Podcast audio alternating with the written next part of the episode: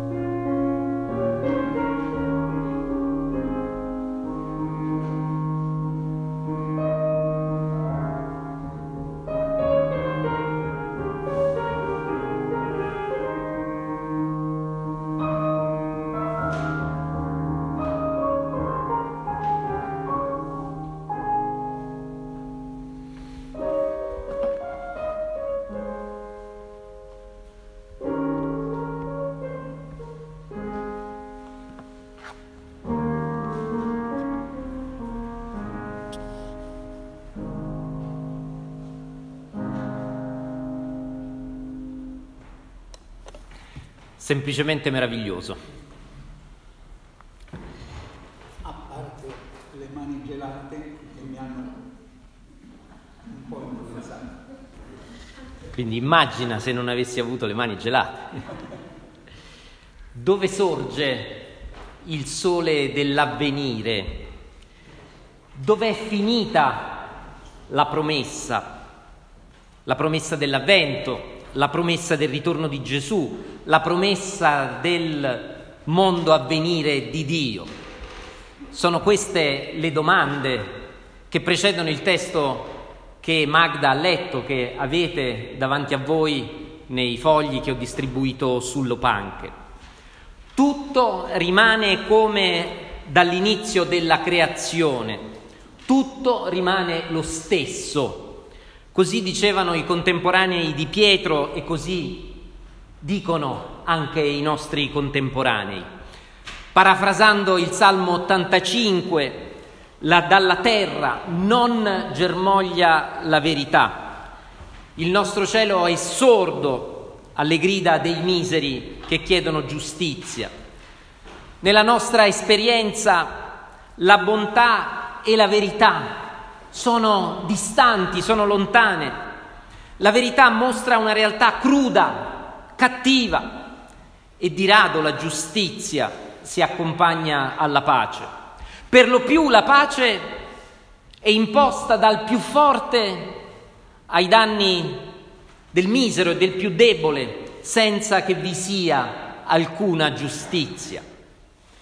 Il cupo realismo dei contemporanei di Pietro è anche il nostro. Noi, come dicevo qualche domenica fa, che come la sentinella del profeta Isaia abbiamo vissuto la notte, abbiamo visto venire l'aurora di un nuovo mattino, ma poi di nuovo la notte. E la domanda rivolta ai cristiani, che fine ha fatto la promessa del mondo a venire di Dio, è la domanda rivolta a tutti coloro che hanno sperato e si impegnano e si sono impegnati per un cambiamento dei rapporti tra le persone affinché fossero giusti. Dov'è la promessa di un mondo nel quale noi non saremo più in lotta con il creato e con le creature, per sfruttarlo e per distruggerle? Dov'è la bontà che si incontra con la verità? Dove sono la giustizia e la pace che si baciano? Che fine ha fatto la promessa di una terra dalla quale germoglia la verità, una terra illuminata dalla giustizia. Pietro risponde a queste domande in tre modi, dà tre risposte. Prima risposta, Dio è colui che ha creato i cieli e la terra e sarà colui che li creerà di nuovo. Seconda risposta, i tempi di Dio non sono i nostri tempi. E terza risposta, Dio non ci ha abbandonate, non ci ha abbandonati, piuttosto ci dona, con una metafora calcistica, i tempi supplementari. Dunque la prima risposta, i cieli, la terra, la storia, la Chiesa, questa nostra Chiesa, le nostre vite sono saldamente nelle mani di Dio. Dio ha creato ogni cosa per mezzo della sua parola e creerà per mezzo della sua parola di nuovo ogni cosa. La creazione di un mondo nuovo non è nelle nostre possibilità. E la smentita che Dio creerà un mondo a venire non dipende dalla nostra valutazione della situazione presente. La seconda risposta di Pietro per il Signore un giorno è come mille anni e mille anni sono come un giorno. Dunque il nostro modo di misurare il tempo non è il modo di Dio di misurare il tempo.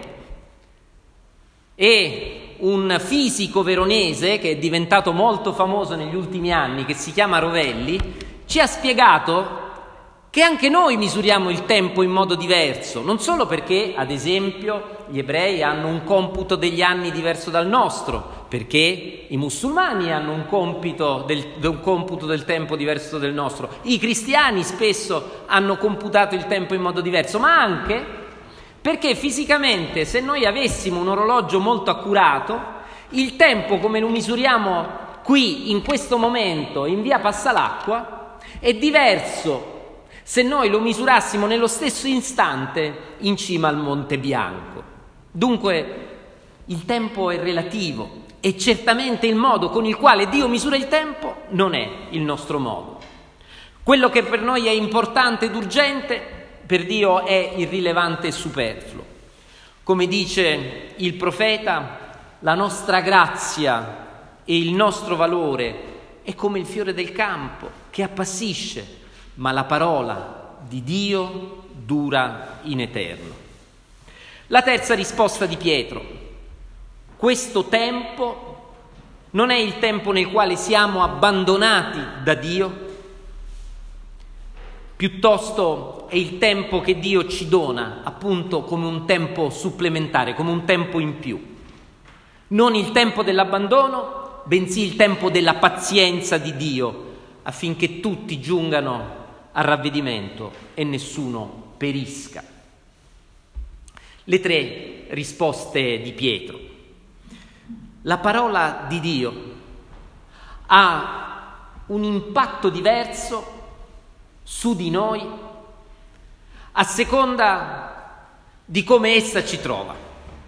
La parola di Dio ha un impatto, agisce in modo diverso a seconda di quale sia la nostra situazione, a seconda del modo con cui essa ci trova.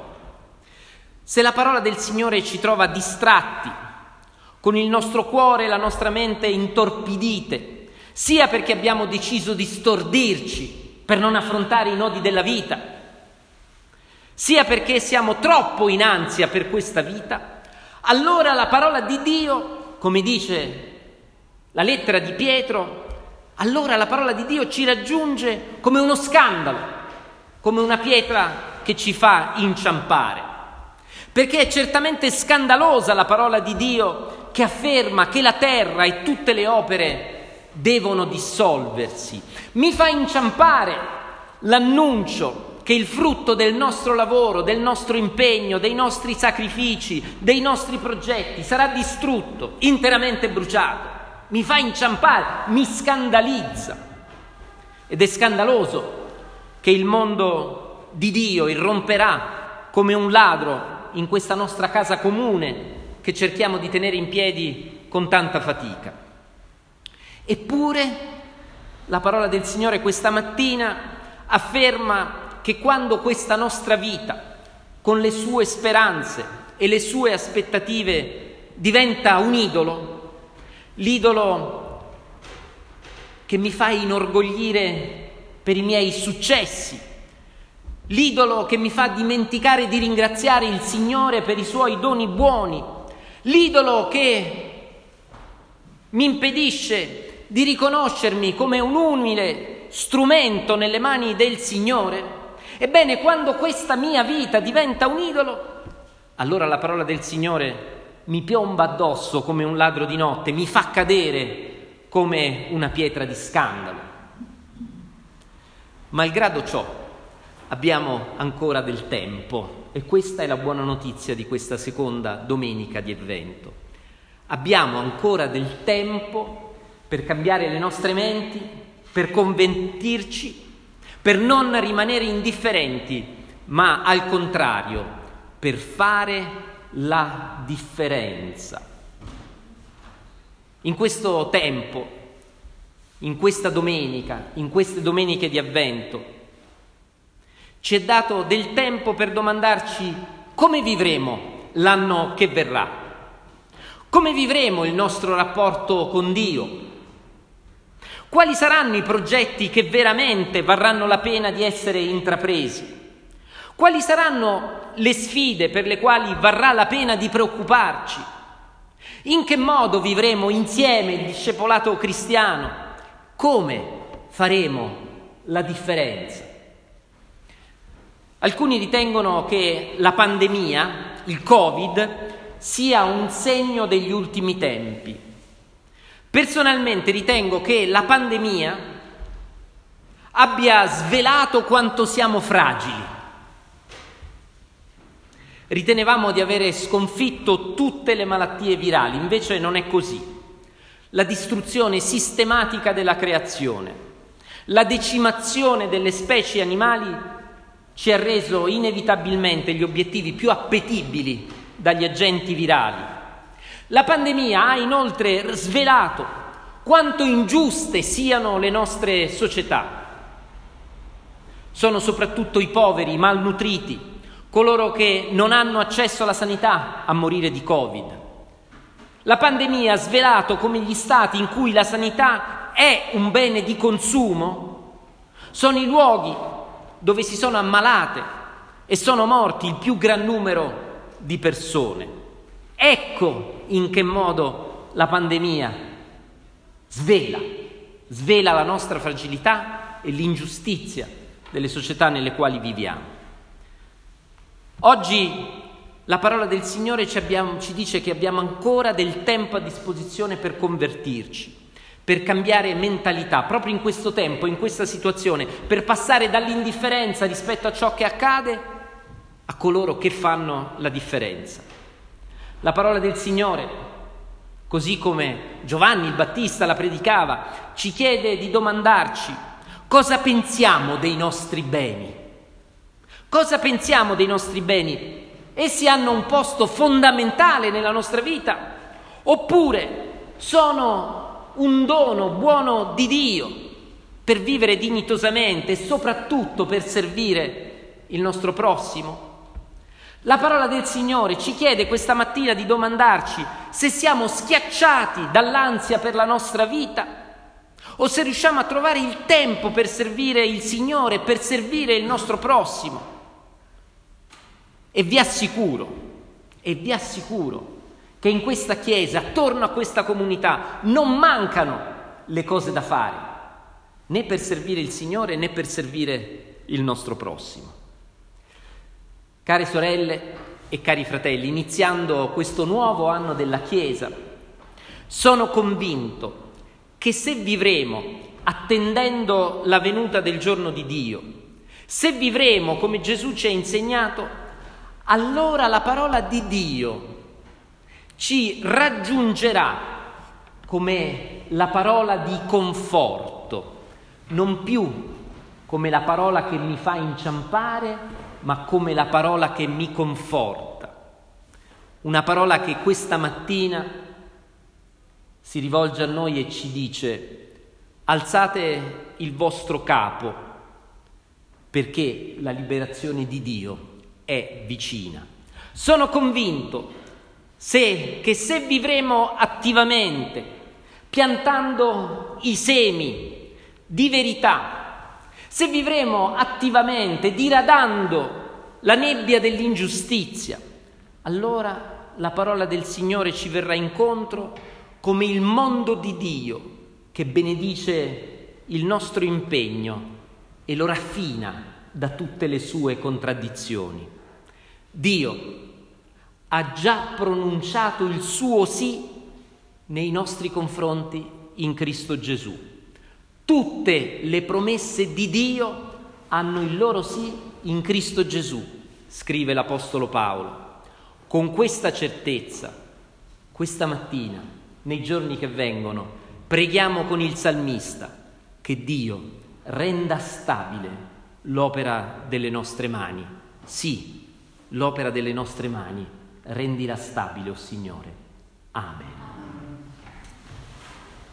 E vi invito a cantare